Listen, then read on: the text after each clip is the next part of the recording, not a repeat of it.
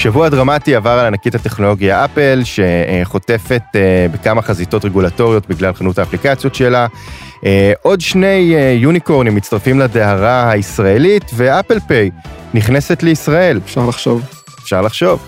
אתם מאזינים לקוקיז, פודקאסט הטכנולוגיה וההייטק של כלכליסט, אני ליאור בקלו. אני עומר כביר. אני אגר רבת. מתחילים.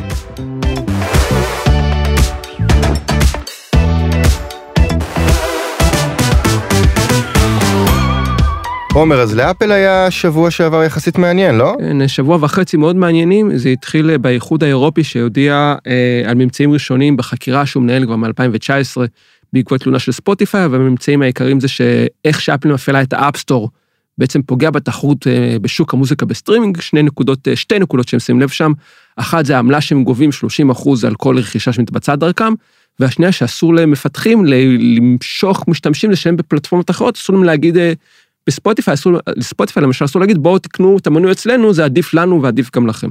זה החקירה של האיחוד. דבר שני שקרה שבוע שעבר, התחיל בעצם המשפט של אפי גיים נגד אפל, שתובעת את החברה בדיוק על אותם דברים. אותו נושא גם על העמלות שהיא גובה, על האיסור שלה לפתח, סליחה, האיסור שלה לפרסם פלטפורמות חלופיות. לא מקרי, לדעתי שהדברים האלה יצאו ביחד, לנשיאה, לנציבת התחרות של האיחוד מרגרטה וסטאגר, יש חוש תקשורתי, בלי דברים לגרום להם להדהד. אני מניח שהיא הוציאה את ההחלטה שלה יומיים לפני המשפט של אפל, בדיוק כי ידעה שזה יעצים את כל הדיון בנושא, וראיה, הנה, לראיה, אנחנו באמת מדברים על זה עכשיו. החנות אפליקציות, ה App Store, קיימת כבר פחות או יותר כעשר שנים, יותר, יותר, יותר כן. אפילו. מה קרה, למה עכשיו? למה רק עכשיו? למה דווקא עכשיו?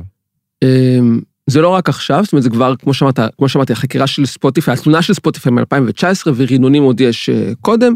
בשנים הראשונות לא הייתה סיבה, בשנים הראשונות דווקא זה היה טוב שהם לוקחים עמלה של 30 אחוז, לפני זה הדרך העיקרית. רק של 30 אחוז. לפני זה הדרך העיקרית להפיץ אפליקציות ותוכנות הייתה על מדיה פיזית.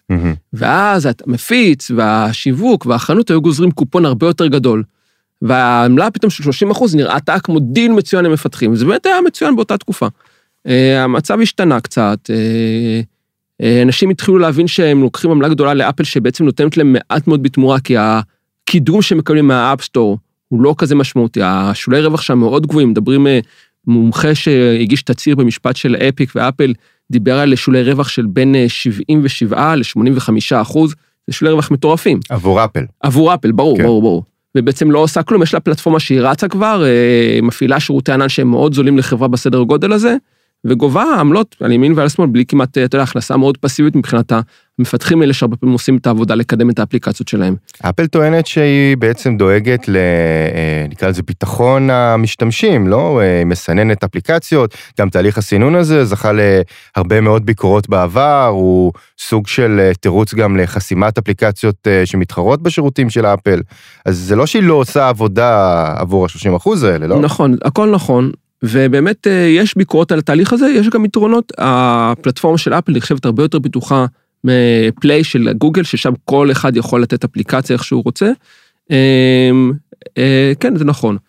לגוגל, כמו שהזכרת, יש את פליי, שם גם כן גובים עמלה בסדר גודל יחסית דומה, אם לא זהה לחלוטין, לא? נכון, לגוגל יש באמת עמלה דומה נראה לי, אבל שוב, ההבדל הוא בגוגל, שאתה יכול להתקין אפליקציות לא דרך ה Play. גם ה Play פחות, יותר פתוחה, זאת אומרת, פחות הליך סינון, וגם אתה יכול להתקין אפליקציה לא דרך ה Play.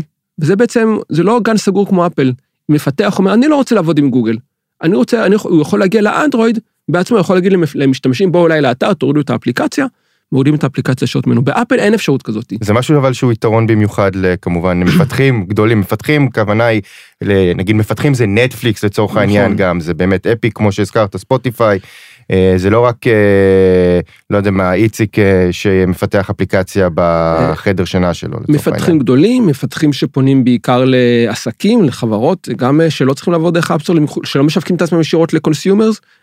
נכון, מפתחים קטנים יותר צריכים את זה, אבל מפתח קטן שגדל, יש לו תהיה את האפשרות הזאת, יש הרבה מפתחים שהתחילו בקטן כמו המפתחת של Angry Birds, שהתחילה מאפליקציה אחת, ועכשיו היא הייתה על תקופה מסוימת סוג של מעצמה.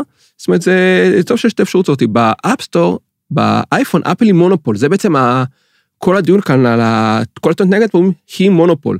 אפל כמובן אומרת, אנחנו לא מונופול, משתמש יכול לבחור ללכת לאנדרואיד אם הוא רוצה, אה, זהו, אין עוד בעצם אופציה, אבל הבעיה של הטיעון הזה היא שלמפתח אין אפשרות לבחור. מפתח שרוצה להגיע למשתמשים באייפון, יכול לבוא רק דרך אפל, וזו כאן הבעיה כאן, לכאן הכל מתנקז בעצם.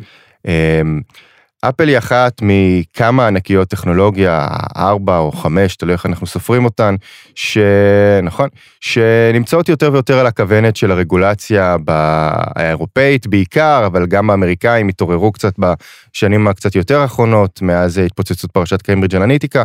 אמ, למה דווקא אפל נמצאת עכשיו כאילו בכותרות? סתם יצא לה מין שבוע כזה, או... זה לגמרי יצא מין שבוע כזה, בינתיים מאוד מתוזמן, כמו שאמרתי קודם. אבל זה לא רק אפל, כמו שאמרת, אה, הרבה מדינות חוקרות את הרבה חברות, או מנהלות מנגדן הליכי הסדרה כלשהן. הסיפור הכי מוכר מהחודשים האחרונים זה פייסבוק ו Facebook News באוסטרליה. אוסטרליה רצה לגבות אה, שפייסבוק תשלם לאתרי חדשות על התכנים שהם מציגים אצלה. פייסבוק לא הסכימה, חסמה את החדשות באוסטרליה, בסוף ירדה מהעץ, התקפלה והתחילה לשלם. יש לנו גם אה, בארצות הברית, יש חקירה של ה-FTC נגד פייסבוק, חקירה של משרד המשפטים נגד גוגל. סין מסיבות אה, קצת אחרות אה, יוצאת גם במתקפה נגד ענקית הטכנולוגיה שלה, היא קנסה את, אה, את עליבאבא ב-2.8 מיליארד דולר, הגבילה את הקבוצה האחות Ant Group, כניסה של כל מיני תחומי תשלומים, ויש עוד מהלכים באיחוד, יש עוד מהלכים, האיחוד התחיל לאחרונה מהלך של הסדרת בינה מלאכותית, לעשות רגולציה על בינה מלאכותית.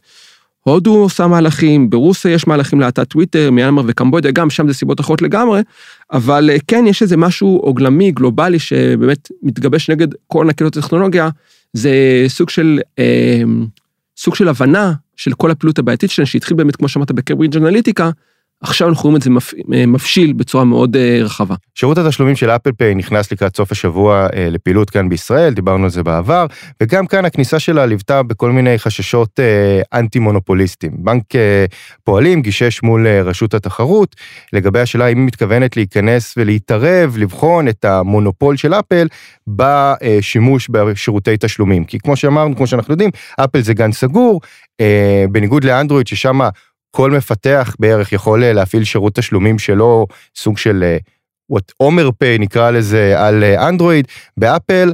רק אפל יכולה להשתמש בשבב NFC ש, שעל האייפון.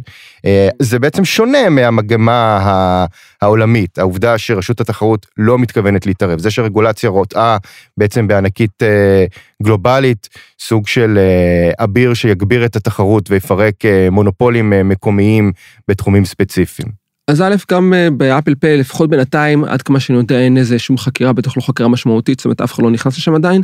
אה, צריך גם להעביר, אפל פיי, אה, וגם אמרתי בשבוע שעבר, זה לא ארנק, זה לא ארנק אלקטרוני, זה לא שירות תשלומים, זה לא אפליקציה שמתחרה בביט או בפפר. זה רק אפליקציה או יישום ששומר את הכרטיס אשראי שלך על האייפון. זה הכל. כן, אתה... אבל בשביל שביט או פפר או כל שירות אחר, או לצורך העניין ישראכרד או מקס יוכלו לגבות לבצע תשלומים באמצעות אייפונים, הם חייבים לשלם עמלה. שמדובר על עמלה של בערך 0.05% מכל עסקה שמבוצעת דרך זה. כן, אז... כמו כל שירות תשלומים שאתה תעבוד איתו, הכרטיס אשראי שלהם עמלה למתווך, גם בפייפל הם משלמים עמלה. אה, כל ה... שוב, אני כבר אמרתי, כל הדיבורים סביב אפל פיי, מהפכה, לא מהפכה, זה הכל שטויות. כי נכנסת סך הכל אפשרות לשלם עם כרטיס אשראי באמצעות האייפון. במקום שתשלם עם הכרטיס אשראי הפיזי, אתה משלם אותו, הוא פשוט שמור לך במכשיר בפורמה דיגיטלי וזה הכל. זה לא ביט שאתה יכול להעביר תשלום ישירות למישהו אחר שגם יש לו ביט, או משהו כזה. זה לא, בנקודת ה... כשאתה מגיע לבית העסק, בנקודה שם אתה עדיין צריך להעביר את הטלפון על הסורק כרטיסי אשראי. כן. זה, זה פשוט כרטיס אשראי בפורמט קצת יותר מגושם מכרטיס אשראי. ובכל זאת אתה מיהרת כבר הבוקר. אה, כן, זה, זה, כמו שאמרתי, זה מאוד נוח. כן. זה מאוד נוח יותר מאשר כרטיס אשראי. אבל לא, לא מהפכה. אגר, גם את כאייפוניסטית אה, בטח התחבטת רבות, האם להצטרף למהפכה, אה, מהפכת לא, התשלומים. לא, מהפכה. לא. מהפכה. לא. לא התחבטתי ולא הורדתי בינתיים את הזה. את לא צריכה להוריד את זה כבר על האייפון. כמובן, כי זה לא. כבר שם, אפשר כן, לברוח. סליחה, לא, לא, לא הטענתי את כרטיס כן. האשראי שלי על המערכת הזאתי. אני מניחה שזה יקרה מתישהו, אבל אה, אני לא להוטה בינתיים להוציא את הטלפון במקום את הארנק מהתיק. מה לגבי הנטייה הזאת של הרגולציה של בנק ישראל, של רשות התחרות, לראות באפל, שהיא מונופול ששולט בכל כך הרבה תחומים, רק דיברנו עכשיו רבות על האופן שבו היא אה, בעצם אה, שולטת בשוק האפליקציות mm-hmm. לאייפון, לראות בה בתור האביר שמביא תחרות בתוך לא שוק. מביאה שום תחרות. אתה יודע כמה נמאס לי לשמוע את זה בשבועיים ובחודש האחרון? היא לא מביאה שום תחרות. היא לא מתחרה בביט או בפפר, כי היא לא מציעה אותן פונקציות. היא לא מתחרה בחברות כרטיסי האשראי, כי היא עובדת עם חברות כרטיסי האשראי. כרטיסי האשראי שאני משלם באמצעות האפל פיי, אני משלם באמצעות כרטיס אשראי של מאסטר קארד, או של ויזה, או של לאומי קארד, או של מי שלא יהיה, אה, באמצעותם, אני לא משתמש באמצעות, לא משלם באמצעות אפל. וכל מי שאומר שזה תחרות, או בטח כשזה רגולטור אומר את זה, שהיא מביאה תחרות, שהיא מביאה שינוי של מהפכה, לא מבין מה הוא מדבר, והוא או אידיוט או שקרן.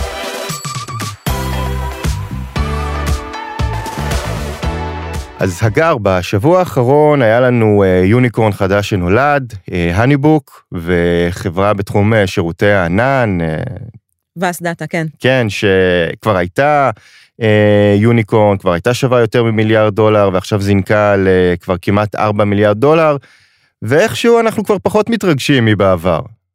אז כן, אנחנו, אנחנו בהחלט פחות מתרגשים, כי למי ש, שספר, במקרה אני ספרתי, אה, בשנה האחרונה, אם אנחנו מסתכלים מאפריל עד אפריל, אה, קמו, נולדו בארץ יותר מ-20 אה, יוניקורנים, אז אנחנו מדברים על ממוצע של אחד לשבועיים.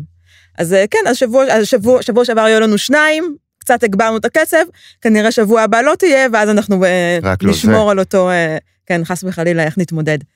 אה, אבל לגבי היוניקרונים החדשים שנולדו, אני יכולה לדבר על, אה, על אחסון ענן ועל אה, פינטק, אבל אני רוצה לשמור את, ה, את המאזינים שעוד איתנו, אז אני לא אדבר על זה. אנחנו נחכה שיהיה לנו קהל מספיק גדול כדי שנוכל לאבד חצי ממנו באמצע הפודקאסט. אתה יודע, אני יכולה לאבד חצי, פשוט...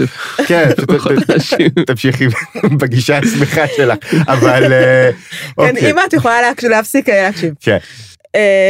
לא, אז מה שאני רוצה לדבר עליו זה באמת כל הערכות שווי האלה. הערכות שווי כבר נהייתה מילת הקסם של, ה, של ההייטק, לא רק הישראלי.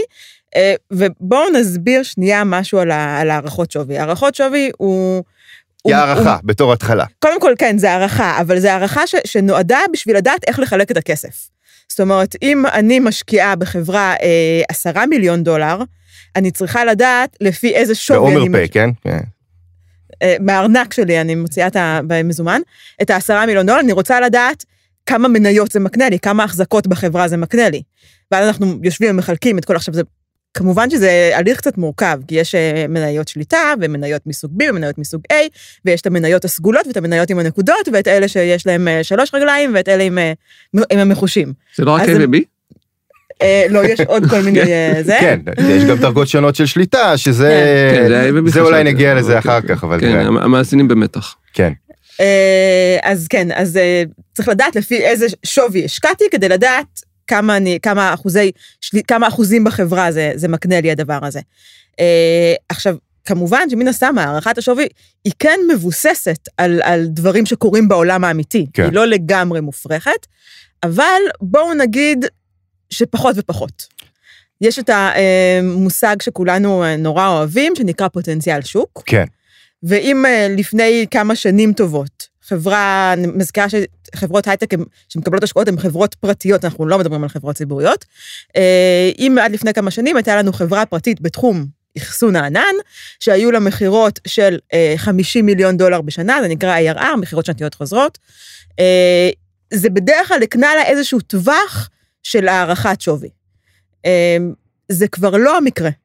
היום נמנעים קצת מלהגיע לרווחים אפילו בשלבים המוקדמים. עדיין נמנעים מלהגיע לרווחים, אנחנו מדברים על הכנסות, וההכנסות האלה מוזרמות חזרה לחברה, כדי להראות אחוזי צמיחה יפים יותר, שאחוזי הצמיחה האלה הם בעצם הפוטנצ... בשילוב עם עוד כמה גורמים, כמו גודל השוק וקהל היעד והמתחרים, הם יוצרים את הפוטנציאל של החברה, והפוטנציאל של החברה הוא שמקנה לה את, אה, את הערכת השווי.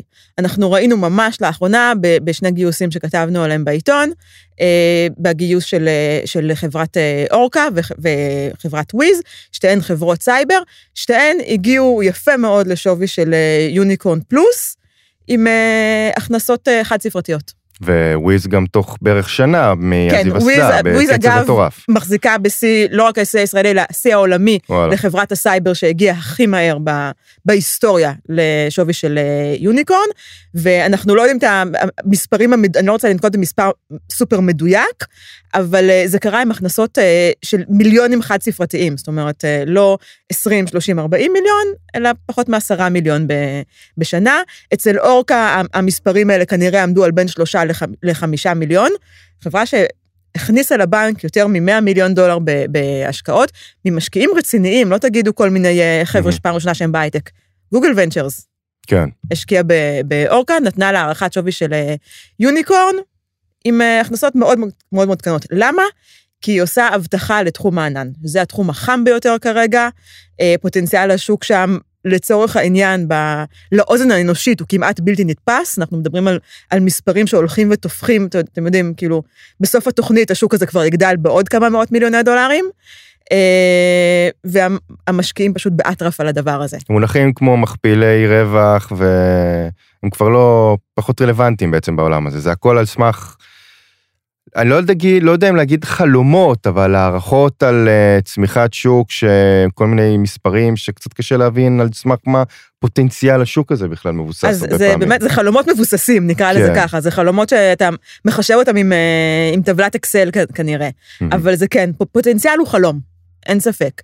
אה, עוזרים לאנשים להגיע לחלום, ככל שהמשקיעים שלך טובים יותר, המייסדים שלך טובים יותר, המוצר שלך טוב יותר, יש הרבה דברים שעוזרים לך להגיע לחלום, אבל אה, בוא לא נשכח אה, שהיו היו כבר מקרים של חלומות שהתנפצו, נכון, ככל שהחברה גדולה יותר, ככה הסיכוי שהיא, שהיא תקרוס לגמרי קטן יותר, כי בסופו של דבר יש לה כבר איזשהו נתח שוק, ויש לה מספיק עובדים, ויש לה הרבה, הרבה אחיזה בתחום שהיא נמצאת בו, אבל אה, אתם יודעים, דוגמה שכולנו אוהבים להזכיר זה, זה WeWork.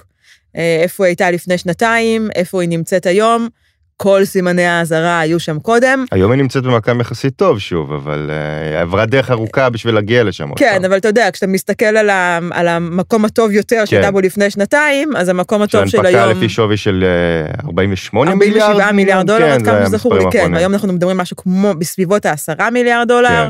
אה, חברה מאוד שונה כמובן, הרבה יותר רזה, אמורה להיות גם יותר יעילה, מודל אה, כן, עבודה הרבה אחר. פחות אה, רוחנית, הרבה פחות כן, יומרנית נקרא לזה. פשוט חברה שעושה את מה שהיא עושה ומנסה לעשות את זה בצורה יעילה, ולא שמדברת על חלומות על שיתופיות וקהילה ו- ועתיד ורוד יותר לכל האנושות. כן, elevating the world's consciousness, אם אני זוכר, מה... אה, מסמכי, אה, מהתשקיף שלהם לקראת ההנפקה. מעבר ל- לדברים האלה, אבל מה בעצם המשמעות או ההשלכות של כל הערכות שווי ה... מרגישות מנופחות לצורך העניין, כן? בואו אני אנסח את זה ככה בזהירות, עבור, ה... עבור האנשים ש... שבעצם רואים את המספרים האלה, עבור היזמים, עבור המשקיעים, עבור העובדים, שזה בעצם השאלה הכי מעניינת לטעמי.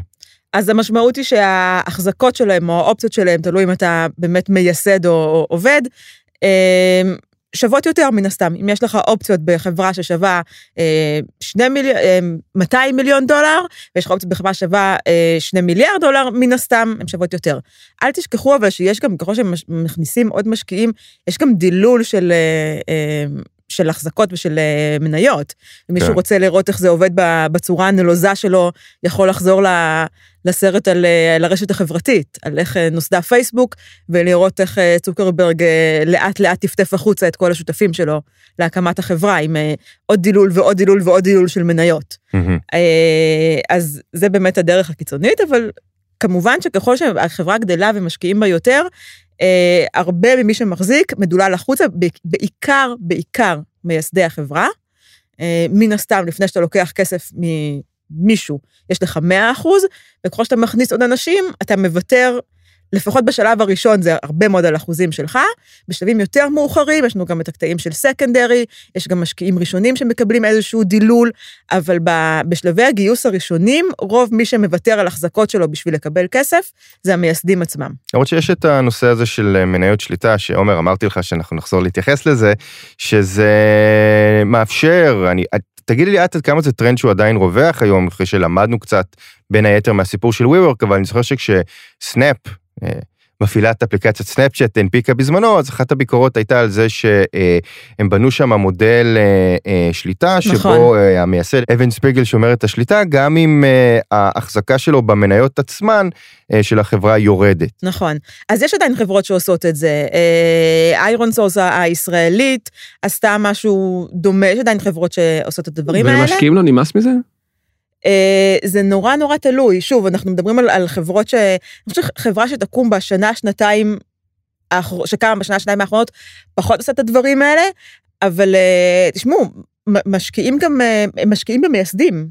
כן. חלק ניכר מההחלטה להשקיע בחברה היא לראות, להתרשם מהמייסד. תקראו את מה שאסף רפפורט, המייסד של וויז, כתב אצלנו בכלכליסט, בטור האישי שהוא הסביר זה.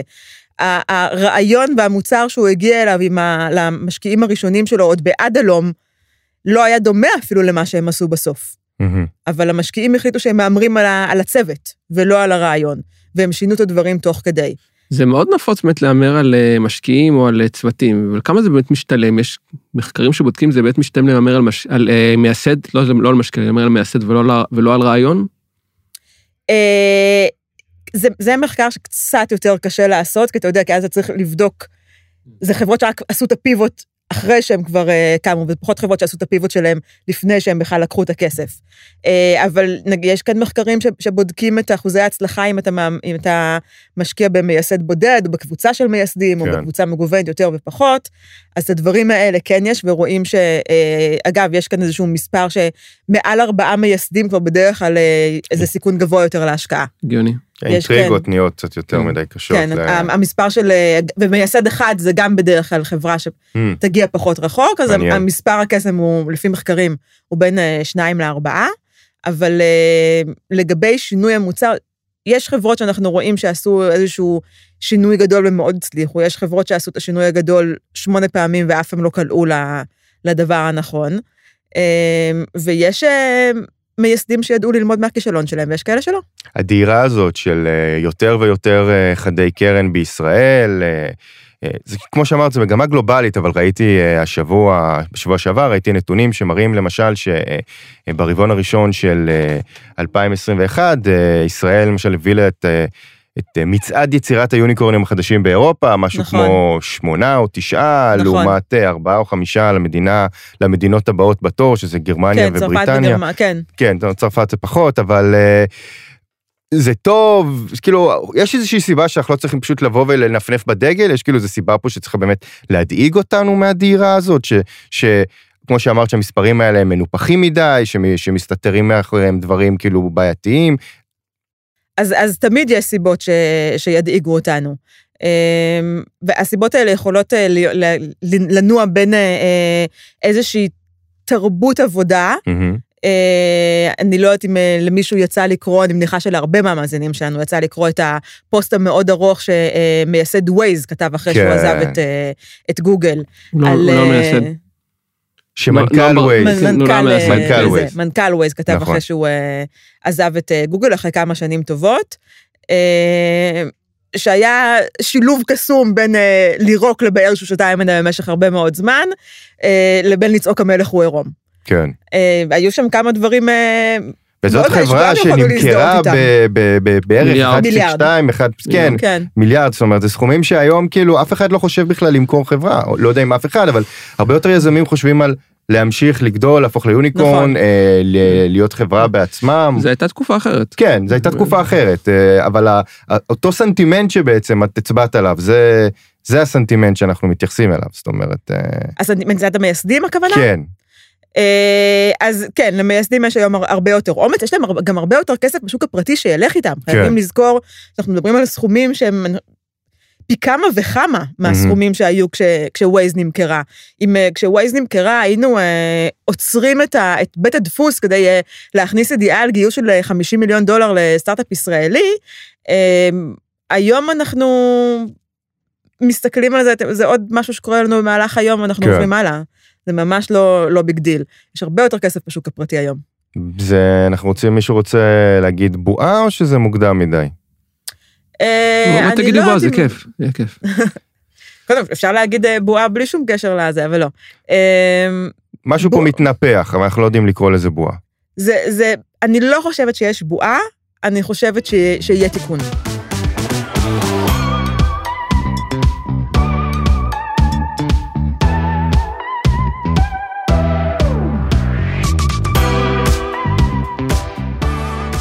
אז מהדברים הגדולים אנחנו נעבור לקוקיות הקטנות והמרגשות של השבוע. לי יצא לראות לאחרונה את הסרט הדוקומנטרי של פורבס על אה, WeWork, שמספר את הסיפור של אה, עלייתה ונפילתה של החברה. הסיפור, מי שלא מכיר אותו, אני בטוח ש... קודם כל שילך ויראה את הסרט. כי הוא מתאר אותו בצורה יפה. מה שאהבתי במיוחד זה את האופן שבו הסרט מראה את אותם אנשים שנרתמו וגויסו לתוך החלום היפה שאדם ניימן בונה, אה, ואת האופן שבו הם לאט לאט גילו שמנצלים אותם. מבטיחים להם דברים, הם לא מקבלים אותם, הם נשארו אה, מרוסקים לצד הדרך, וזה תיאור אה, מאוד יפה של ה... נקרא לזה ה... הראבל, האסון, ש, שהאדמה הרוסה שנשארת בצד הדרך, כשחלומות כאלה, כשיוניקורן אה, דוהר ויוצא משליטה, נקרא לזה כך. איפה אפשר לראות את הסרט? אני ראיתי אותו בהולו. אה, אני בטוח שהוא גם, אה, אני יודע שהוא קיים גם בשירותי סטרימינג או שירותי טלוויזיה, אם אתם עדיין צופים במדיום הזה, בישראל. בכל מקרה זה באינטרנט הקרוב לביתכם. אמ, אז אני רוצה גם משהו שמתקשר קצת למה שאתה אמרת, אמ, שזה אירוע שמאוד משמח אותי. כניסת אפל פיי לישראל. לא, חס וחלילה, חס וחלילה. אז היו דיווחים שהסטארט-אפ החדש של טרוויס קלניק, כן. שמכירים אותו כמייסד אה, ומנכ"ל אובר לשעבר, ידוע לשמצה. חברה של מטבחי רפאים, יותר כן. נכון, ענן, אה, די המצב שם די גרוע, אה, יחסי עבודה שם על הפנים, מאות עובדים כבר עזבו, נכון, כן. מאות עובדים כבר עזבו, תרבות של מה שקוראים alpha male culture, שהייתה מאוד מאפיינת לאובר. אנחנו בשוק. אנחנו בשוק, לא בשוק כמובן, אבל את יודעת, אחרי, אחרי אובר הוא התנצל, אמר למדתי, השתניתי וזה, מה שמראה שהוא לא באמת השתנה ולא באמת למד, כי אנשים לא באמת משתנים בדרך כלל ולא באמת לומדים, ומישהו bro ומניאק יישאר bro ומניאק גם בסטארט-אפ הבא שלו. וזה לא משנה כמה השוק בעצם צמא למטבחי רפאים, נכון. שזה רק אה, נגיד בחצי משפט. אה, בעצם מסעדות, ש... כן, מסעדות שאין להן, אה, כן, להם... בדיוק, מסעדות שאין מטבח ועובדות כן. עם שירותי משלוחים כן. ולא עם ישיבה, שזה ולה... קלאסי לתקופת קורונה כן. לצורך העניין. ולמה זה מתחבר למה שאתה אמרתי, גם לאדם נוימן יש עכשיו סטארט-אפ חדש, ואם טראביס קלניק לא השתנה, לא בטוח שגם אדם נוימן השתנה בכזו קלות, אז... הערת כן. אזהרה למשקיעים הפוטנציאליים ולעובדים הפוטנציאליים שם. וזה אפילו אגב שלא מדובר במייסד יחיד של חברה בכל אחד מהמקרים האלה, אלא גם mm. באיזשהו, אה, שהיה להם מייסדים שותפים. ועדיין... אה, יש בסופו של דבר כן, בערך מייסד שהוא יותר דומיננטי. יותר רפאים מהמטבחים של כן. הצוות מייסדים האחר, כן. כן, יש מייסד דומיננטי, אתה יודע, יש בפייסבוק יש את צוקרברג ואת האחרים, לסנאפ יש את שפיגלר ואת השני שאף אחד לא זוכר. כן. כן, ספיגל, נכון. אה, אז כן, יש מייסד אחד שהוא יותר דומיננטי, זה מה שחשוב כאן. אז בשביל הרקורד, אני אגיד שרציתי לדבר גם השבוע על ספיר ברמן ואתם לא נתתם לי. אה, אבל אם, אה, אם אין ספיר ברמן, אז אני אדבר על אה, סטייסי אברהמס. שהיא שתי מילים. ולמי שלא מכיר את סטייסי אברהמס, היא אקטיביסטית דמוקרטית ממדינת ג'ורג'יה, שלא יהיה מוגזם להגיד שהכניסה את ביידן לבית הלבן. הפכה את ג'ורג'יה אחרי שנים שהיא מדינה אדומה. לא, לא מוגזם בכלל, באמת לא מוגזם. אוקיי. למדינה כחולה, והביאה לביידן את הפוש שהוא היה צריך בשביל להיכנס לבית הלבן. ויותר חשוב, וחשוב לא פחות, השליטה בסנאט. כן. וחשוב לא פחות השליטה בסנאט, זה פחות שליטה, לא משנה, אבל... מה קרה עכשיו? בסנאט. אה, אז אה, סטייסי אברהמס, שהיא אישה מגניבה ורהוטה וחכמה לכל הדעות, אה, בשנות ה-20 שלה, הוציאה שלושה רומנים רומנטיים. תחת שם עט, שאני לא זוכרת כרגע. ועכשיו הוצאת, הוצאת בת של פינגווין רנדומהמס הודיעה שהיא מוציאה את הספרים האלה מחדש, בכריכה קשה, ומשווקת אותם בתור אה, ספרים, לא, לא רומן רומנטי, לא, לא השיווק הנחות mm-hmm. של הרומן הרומנטי שעולה חמישה דולר לספר, אלא משווקת אותם בתור אה, ספרים מכובדים של סופרת מכובדת. והדברים האלה זה דברים שיפה לראות, זאת אומרת, לראות איך... אה, הקפיטליזם ש... עובד בעצם. לא, לראות איך ז'אנר ש... שנחשב במשך שנים לז'אנר נשי ונחות וזול פחות טוב, כן. מקבל עכשיו אה, איזשהו אה, פוש ורואים שיש בו כותבות אה, משכילות וחכמות ומדהימות, ויש לו גם קוראות שלא צריכות להתבייש בז'אנר הזה. יפה. ואולי הפעם, אולי יום אחד אפילו נשיאת ארצות הברית תהיה מישהי שכתבה בנעוריה רומן רומנטי. אינשאללה. כן. זה לא אה, יכול להזיק. המעריצות של טווילייט אה, כבר אה, כוססות ציפורניים. אז אלו היו הקוקיות שלנו להשבוע, אני ליאור בקלו, אני עומר כביר, ואני אגר רבת. תודה לרועי ברגמן מכלכליסט ותודה לאופיר גל מסוף הסאונד. נשתמע בשבוע הבא. כן, בוא תגיד את זה עוד פעם, שישמעו את זה גם די, בסוף. שהוא ידע, זה בסדר. אוקיי. גם את זה תתחילו אפשר, זה יהיה. ממש אה, מתה. כן, מטה שמטה, אוקיי. גם את זה. אוקיי. זה כאילו אנחנו לא לא. משתפרים על המדרדרים. די, די, די, די, לא, זה בסדר, זה כימיה, זה בסדר. אה, ש-